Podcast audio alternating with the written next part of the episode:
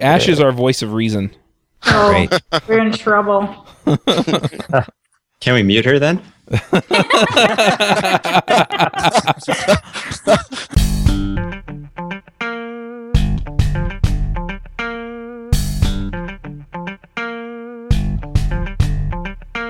Hosting and bandwidth provided by the Blue Box Group.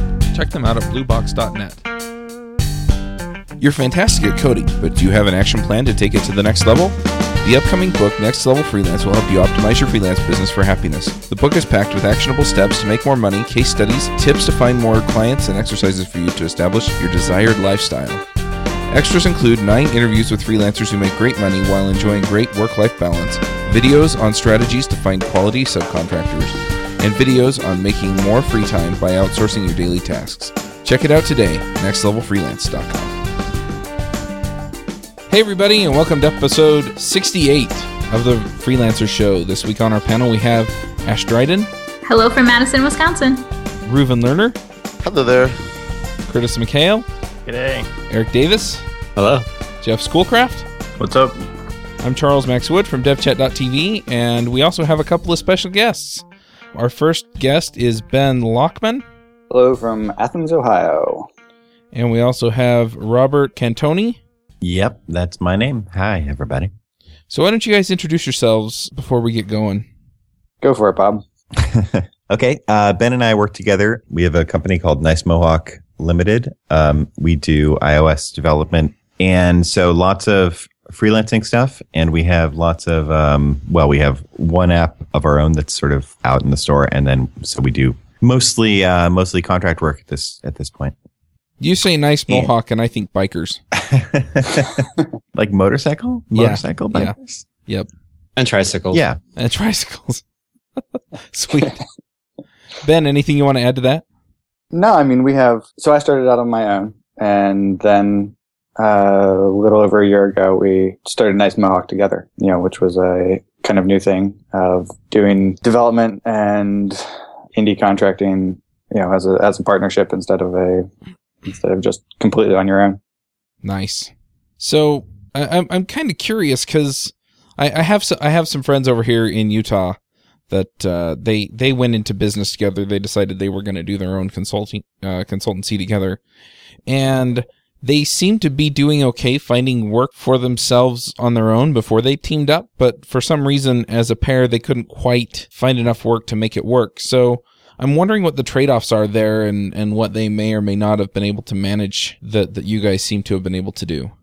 I think one of the big advantages of you know having more than one person is that like we we divide up client communication. So you know if we're maybe bidding out or you know specking out a, a project with a potential client, you know one of us can keep working on other projects without taking time from those projects.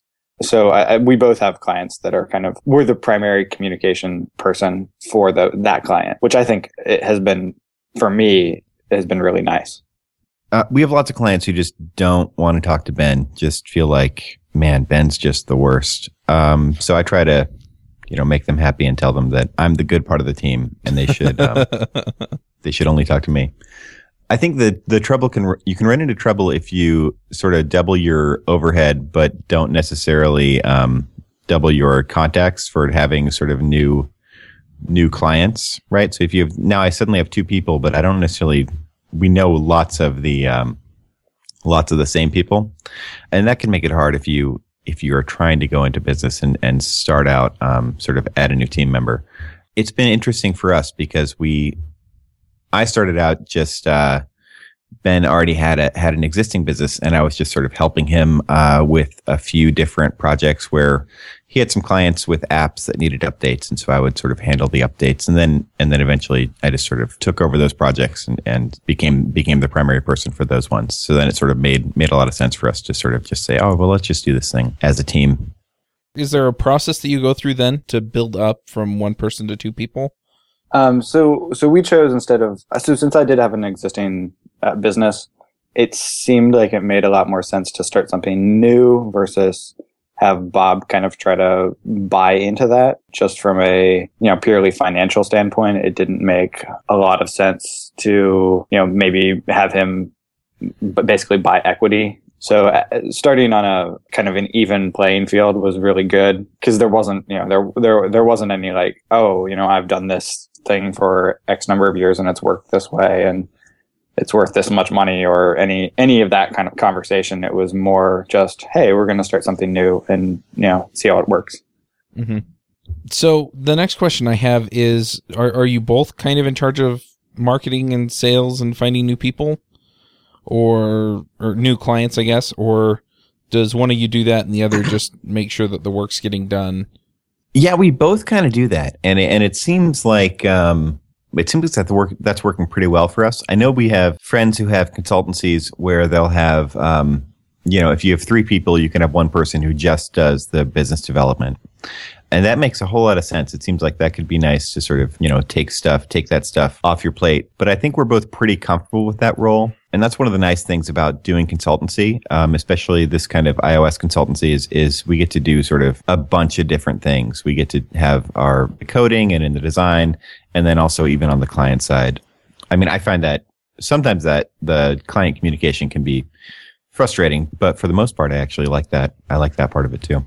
So I think that that works well for us. If we got super busy, I could see that being a problem where we're just both really in the trenches working on a project and then there's nobody sort of figuring out what the next project is. But that's something we have to sort of just try to keep an eye out for. Yeah, I feel like the marketplace is also a pretty uh, nice place for that right now. It's something that, you know, like generally there are lots of requests for work when, you know, uh, there aren't you know, like there, there are more requests than maybe we always have time to respond to or deal with. Mm-hmm. I'd like to know what the highlights of uh, any contract you guys signed together for, you know, just in case things go south. Did you guys work that out beforehand? We didn't do a 50 50 partnership. We did a slightly like offset ownership so that it kind of, um, because I, we felt like that, that, um, maybe got around some of the need for lots of prearranged stuff. So I think it's like 58 or 50 to 48 or something like that split on the partnership. So there is definitely, you know, there's a, there's a primary partner and, um, not majority partner. And, you know, I think that was enough for us. We've known each other for a long time. Um, we actually, our background is that we went to school together in, uh, what was that, like 2001 ish? Was that? Yeah, it's been, it's been a while. Yeah. So if we were going to be, if we, I would not have a relationship with a client that is as sort of contract free as our relationship. I mean, we do have some paperwork there, but generally we have worked stuff out that just sort of by talking through it on a, if anything comes up on a sort of per project basis. And that's worked out well for us so far, but it is, um, you know, it's something where where we have this relationship and we know each other and we trust each other. And um, you know, one day that's gonna that's gonna just bite Ben in the ass. Um, but but for now, I'm biding my time. So one one thing that that uh, is unique to my situation is I'm starting to get to the point where I want to build up um, a, a little bit more of a sort of consultancy thing, but I'm not really sure that I want to partner um, I've all, I've got a guy right now that's I'm kind of apprenticing. So we he works on client work for most of the time, and then we actually uh, set things up so that I pair with him for an hour or two each week, and then you know we also check in periodically to make sure that you know the work's being done to the the way that I want, and uh, that seems to be working. But yeah, I'm I'm just kind of curious if you've seen that kind of a setup work where there's just one person that's kind of overall in charge and then has his his uh, subcontractors or employees that that do some of the work as well. Yeah, that's definitely how we started out. You know, Ben was definitely the primary, and I was just sort of coming in, and we would definitely check in and, and work together a fair amount. Um, and we still work together, right? Obviously, lots of the time. And so for us, it was a natural progression where Ben had other stuff going on. And so it was just sort of, I was just like, all right, well, I'll just sort of do all of this and do the communication rather than just be sort of working on a feature or a couple features and have Ben be handling the actual client relationship. Um, it made sense for that to sort of grow a little bit. And as the clients sort of got to know me, then I could sort of become the primary contact for them. Mm-hmm. Um, so it can be nice for that if that can work out in a maybe more organic way, then I think that can make a lot of sense. I think also it it's sometimes hard to both be a like managing personnel, um, subcontractors, you know, however you want to do it, and managing client relations. So if you purely have people work for you, I feel like there's a larger kind of management load to uh, versus like a partner relationship. You know, I'm not managing Bob. I'm doing my own work and we touch base on stuff, you know, usually daily. But for in the past, we've had, we have had a couple contractors and they've always, it's been more of a management type relationship. So I think that makes it a little bit hard to do the purely kind of uh, single person top down thing. When you have two people and you want to grow out to a third or fourth, I think it it becomes fairly easy to have one person kind of be uh, kind of director of engineering style role, and then the other partner be more client relations, business development, um, business administration stuff. But if you have one person and you try to expand to that, that maybe is too many different hats for that one person to to wear easily. Now, I mean, I, I know people that have done it, so it's not by any means impossible. But I think it may may not, not be quite as natural. Mm-hmm. That makes sense. I I found. I mean, I've I've had sort of ups and downs with. I've never had a partner, but I've had ups and downs with employees over the years. I think just before the dot com bust in 2000, I had five people working for me, and now I've got one person working for me, and sometimes I've been on my own, and I've sort of seen advantages and disadvantages in different ways. But the thing that was always really hard for me was finding work for the people working for me, and I'm wondering because like you know finding work for myself not so hard to do. Finding work for people working under me is a little more difficult, partly because I'm selling them and they're not as experienced as I am, and partly because, well, there's just more to sort of go out and sell. And I'm wondering if uh, a you've experienced that, and b if the nature of a partnership changes that because you're sort of closer to to equals, and so people will see you that way. Right. I think mm-hmm. for us, and people will see us sort of how however we we present ourselves, but definitely having sort of the body of work, having a body of work that's sort of our team did this, and it's not necessarily like, all right, I did this or you did this, but we can sort of uh, put that forward and have people feel like, yeah, we do have experience doing this stuff. They're not necessarily too worried that you know which one of us is going to be working on on this project. Yeah, I mean, I think I think that that does definitely change the challenge because it is like when we've had contractors do do like subbed out work, you're kind of vouching for their quality and that's a that's a lot of pressure to put on on someone who's not actually you know maybe the you know as bought into the um, the outcome as you are as a owner or partner. So I ran a business a few years ago and I had employees and I think that the more stressful part of that for me wasn't selling their services but the fact that their livelihoods kind of depended on me selling services. Uh, so I actually found it was a lot easier and less stressful to have partners because these are people that are equally invested in getting new business and understand the impl- implications of not completing a project or on an unhappy client uh, versus people that you know are just uh, working with you for a paycheck. Yeah, I can vouch for that. I mean, with my subcontractors, um, I always feel bad when I don't have enough work for them and tell them that they're kind of on their own until I find more. And I, you know, I'd like to, you know, for the most part, I'm pretty good about providing steady work, but every once in a while things get slow. And when it comes right down to it, you know, then, then I have to do the work so that I can get paid. And, and I feel bad whenever those things occur. So I definitely feel that stress, the stress of, okay, I, I need to keep these guys busy. Yeah. I think I feel bad when, you know, Bob doesn't get a paycheck. I also. no, it's true. Like I, I mean, so when the dot com implosion happened in 2000 and i had i can't remember if it was five or six people working for me and basically over the course of three to five months i had to lay them all off because it was clear there was not going to be work and at that point they were all on salary and you know there's a limited amount of time that i was willing to pay their monthly salaries out of my pocket hoping to find work and that was very difficult because, right, saying to them, I'm sorry, I have to let you go, not because you're bad, but because the marketing conditions have changed. Um, that definitely made it a, a, very sensitive point and has made me much more reluctant to hire people than was the case back then. I'll only do it if I'm really, really sure, both for my sake and for theirs, that I'll be able to keep the steady work coming. Yeah, and I think for us, you know, we use a, a, few subcontractors for the parts of our work that aren't iOS development, right? Um, that aren't sort of the strict coding. So if we have a particular design need or a particular need for some kind of back end, we'll reach out to people for that stuff. But then it's really clearly that it's on a per project basis.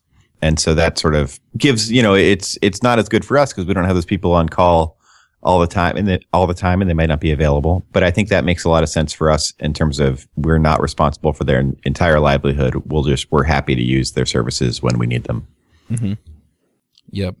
Have you guys worked for or managed any larger consultancies that had more than just the two of you or?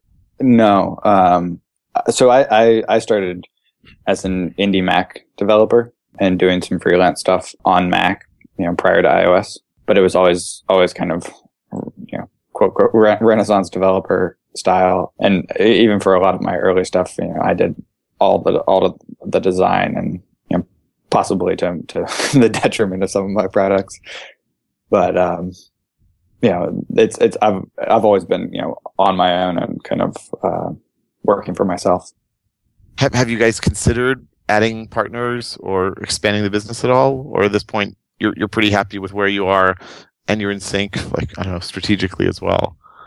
Um, I think it would be uh, it, would be a little bit challenging for us. I, I, don't think it's something that we wouldn't if we found you know the right person. You know, that, that's I mean that's kind of a cop out answer, right? There's always that you know that that that person out there that you would love to add. I think particularly somebody in the, the kind of more graphic design uh, realm or um, somebody maybe in the like stronger stronger in the web development skill set since we you know are both almost exclusively iOS. Both of those might be someone with a skill set and you know kind of technical um, contribution that would be that would be make us interested. I, I, think the hard thing would be is that since we have known each other for so long and have a you know a, a pretty long relationship, that it would be an interesting challenge to to add another partner that you know maybe didn't have that you know that long of a history to uh, with us. Yeah, that makes sense. It's the other part of our business that relates to that is that it, our business is sort of split, right? Where we're doing this consultancy, you know, a fair amount of the time, but but then we're also sort of using that to make our own apps.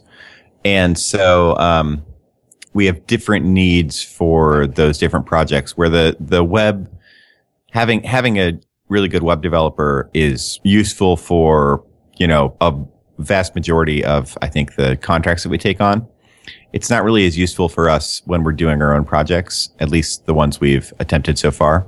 And maybe that would change if we, if we had another partner who was, who was really into web stuff. But I think that sort of because the business is split a little bit, it, ma- it makes more sense um, to have those guys help us out on various projects rather than be part of the team. Yeah, that makes sense. Not that they're not part of the team. They're they're very they're valued. They're team members. We we really respect and appreciate all of them. Mm-hmm. So uh, I'm I'm a little curious, and maybe you can talk about this a little bit more. But how how do you do your marketing then? It, you mentioned that you're like our team and us and we. But I mean, what avenues do you pursue to find work? Is it mostly referral, or is it do you actually go out and find the work?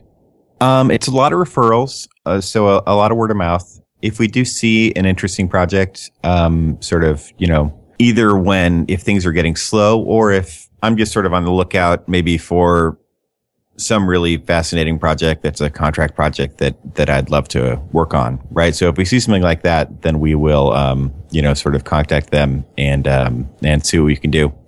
So we have, uh, I mean, we have a website, uh, we have a blog to try to maybe give ourselves at least a little bit of credibility, and then um, for our client work, that stuff is, you know, those are iOS apps and they're not released under our name, right? Um, or under our company. So it's really helpful for us to have our own product and maybe have multiple products where people know, people can see, all right, this is our thing.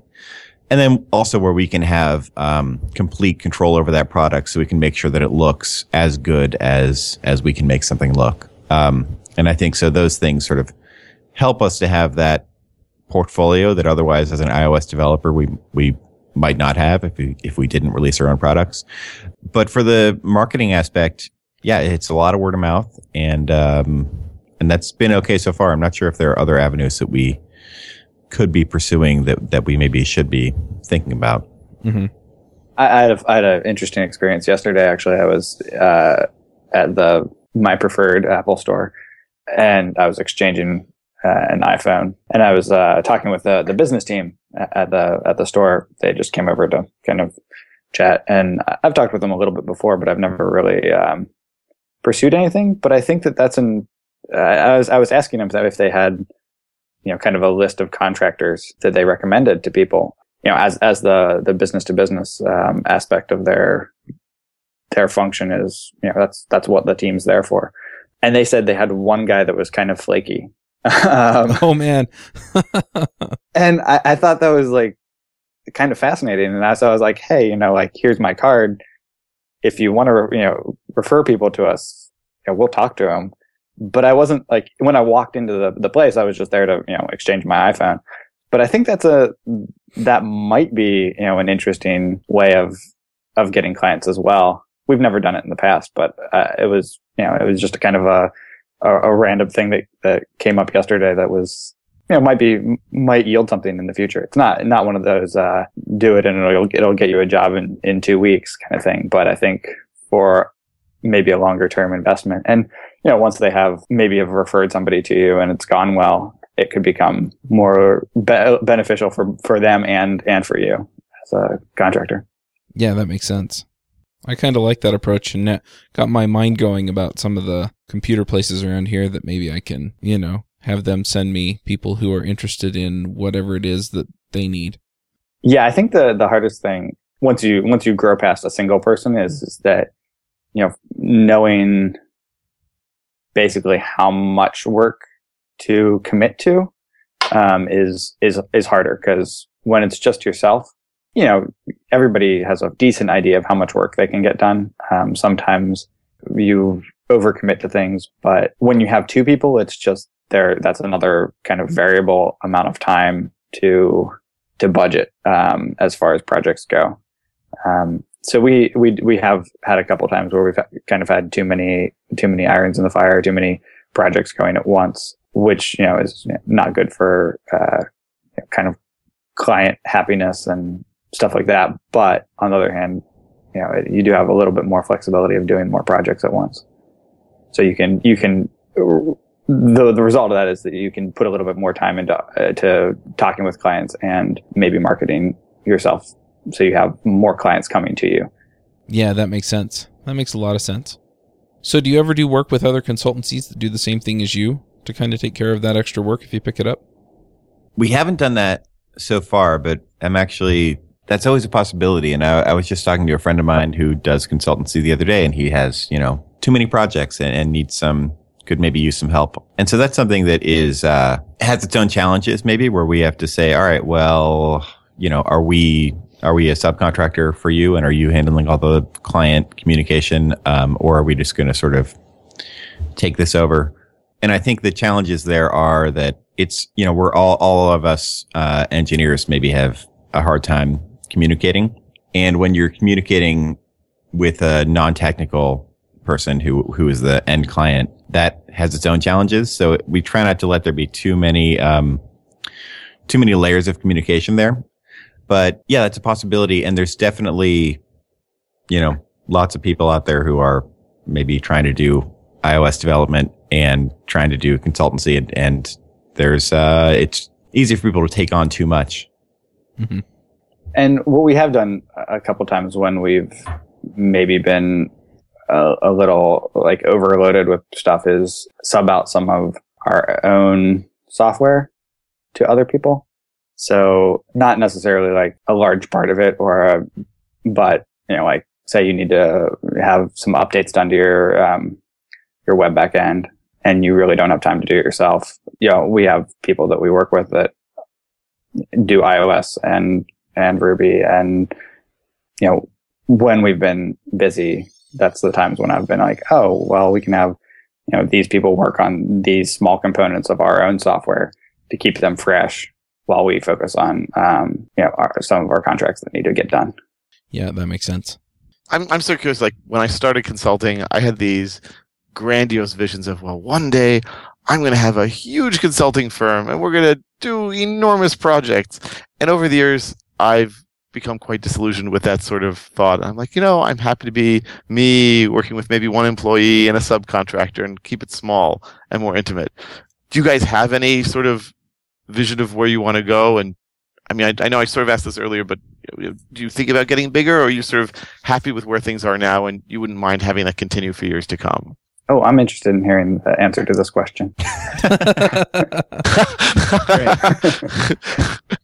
yeah, I mean it's it's interesting for us because because I think we're maybe trying to figure out yeah what is that what is that ideal vision? Is it just sort of us doing our own apps, or is it a mix of you know I think it's nice to have that have that consultancy and have that not just for the income but also because you get to work on a variety of different projects. So for the moment, I feel like we're trying to get to the point where we can just be working on sort of our favorite projects. And if that's sometimes that's client work, that it's going to be, you know, the most interesting client work that we can find. And maybe that would mean, yeah, expanding and have, having a designer who, who works with us and is also a partner and, and maybe having a web developer who's working with us. It's hard to imagine it expanding much beyond that, but I, I mean, maybe to five people.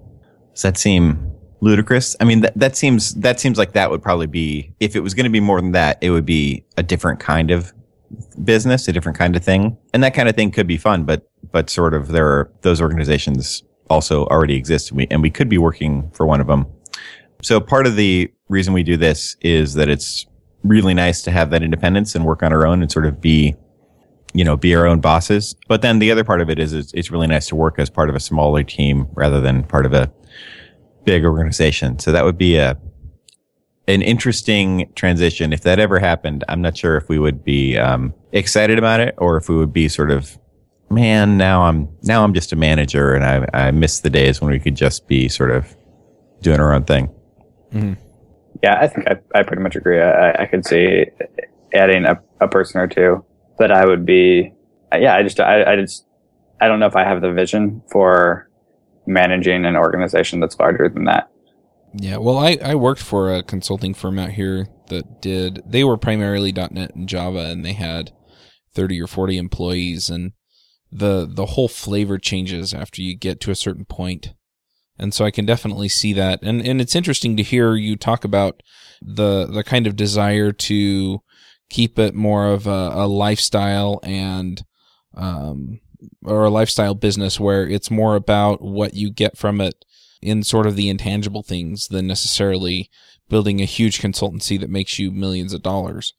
And that though, you know, it, it comes down to what you value. And, and I saw that in that business as well, where the owners, to some degree at least, were much more interested in making the money than they were in about um, providing lifestyle for the people who work with or for them, or any of those other things that you're talking about there. Yeah, and I think so far, sort of when we talk about that stuff, it's in the interest of, man, if we had an in-house designer, we could make better stuff, right? And so we try to keep the focus on what would let us make better stuff rather than what's going to be the way to um, make this uh, into a multi-billion dollar company. Yep. Unless Ben, you have a plan for making it into a multi-billion-dollar company, which I haven't heard so far. In which case, um, you know, we can do that. yeah, Ben, if you want a million-dollar company, you're welcome to it. You're welcome to all the work that comes with it. yep. oh, interesting. So, if somebody came to you and said, "I want to start a consultancy," what advice would you give them? I think I would say, uh, yeah, I think I think my my advice would be pick your projects wisely because the urge is to just take whatever job comes to you right at the beginning um, when you're doing that. And I don't know how many freelancers I've talked to that have, like, including myself, that have that one contract from you know, when they started, it just keeps on, you know, bothering them, you know, for, for seemingly for the rest of their life, you know, as a as a freelancer. So yeah, pick pick your project carefully. Right, and from a little bit more technical aspect, if somebody was going to say, "All right, I, wa- I want to start a consultancy that focuses on mobile application development," maybe we'd say, "Yeah, you you probably need to have like an iOS guy and an Android guy." So maybe that's a, I mean, that's definitely a limitation we run into with clients where where they want to have um, an Android version and sort of do that development side by side, and that's not at all what we do. Mm-hmm. Yeah, I think that technical limitation is is something to think about. Is like, what are your skills and what can you provide? You know, is it enough to basically attract the kind of clients that you want? Yeah. All right. Well, we'll go ahead and get into the picks then. We kind of have a full crew this week. Curtis, why don't you start us off with picks? All right. I'm going to pick A B testing, something I've just started to do on some of my sites. And I run them all on WordPress, and I know a couple other guys here do as well. So, got a couple, or a good blog post that shows you a couple different ways to do it. Awesome. Eric, what are your picks? All right. So, um, like I said last week, I'm in the process of writing another book. And one book I read that was pretty good for me. It's 2K to 10K, writing faster, better, and writing more of what you love. Um, it came out of a blog post by a writer, how she kind of analyzed how she worked and started taking like a lot of notes and actually metrics of her writing and found basically found what worked for her. And this is a short book that goes over that. It goes over writing, editing. Um, it's mo- mostly fiction stuff, so it's like plotting, story, all that stuff. But um, just using a few tips from this, I was able to really improve my writing. Like I used to struggle to get a thousand words out in a you know couple hours, and I was talking with Curtis earlier. Like there was one day where I actually put out over six thousand words. So it's a good book. It's really short. If you do any kind of writing, even if it's just blog posts, like you're going to pick something up from this. Nice. That sounds really good. And we had a discussion yesterday about writing books, and, and I'm getting excited about that too. So thanks for the, the recommendation. Ashe, what are your picks?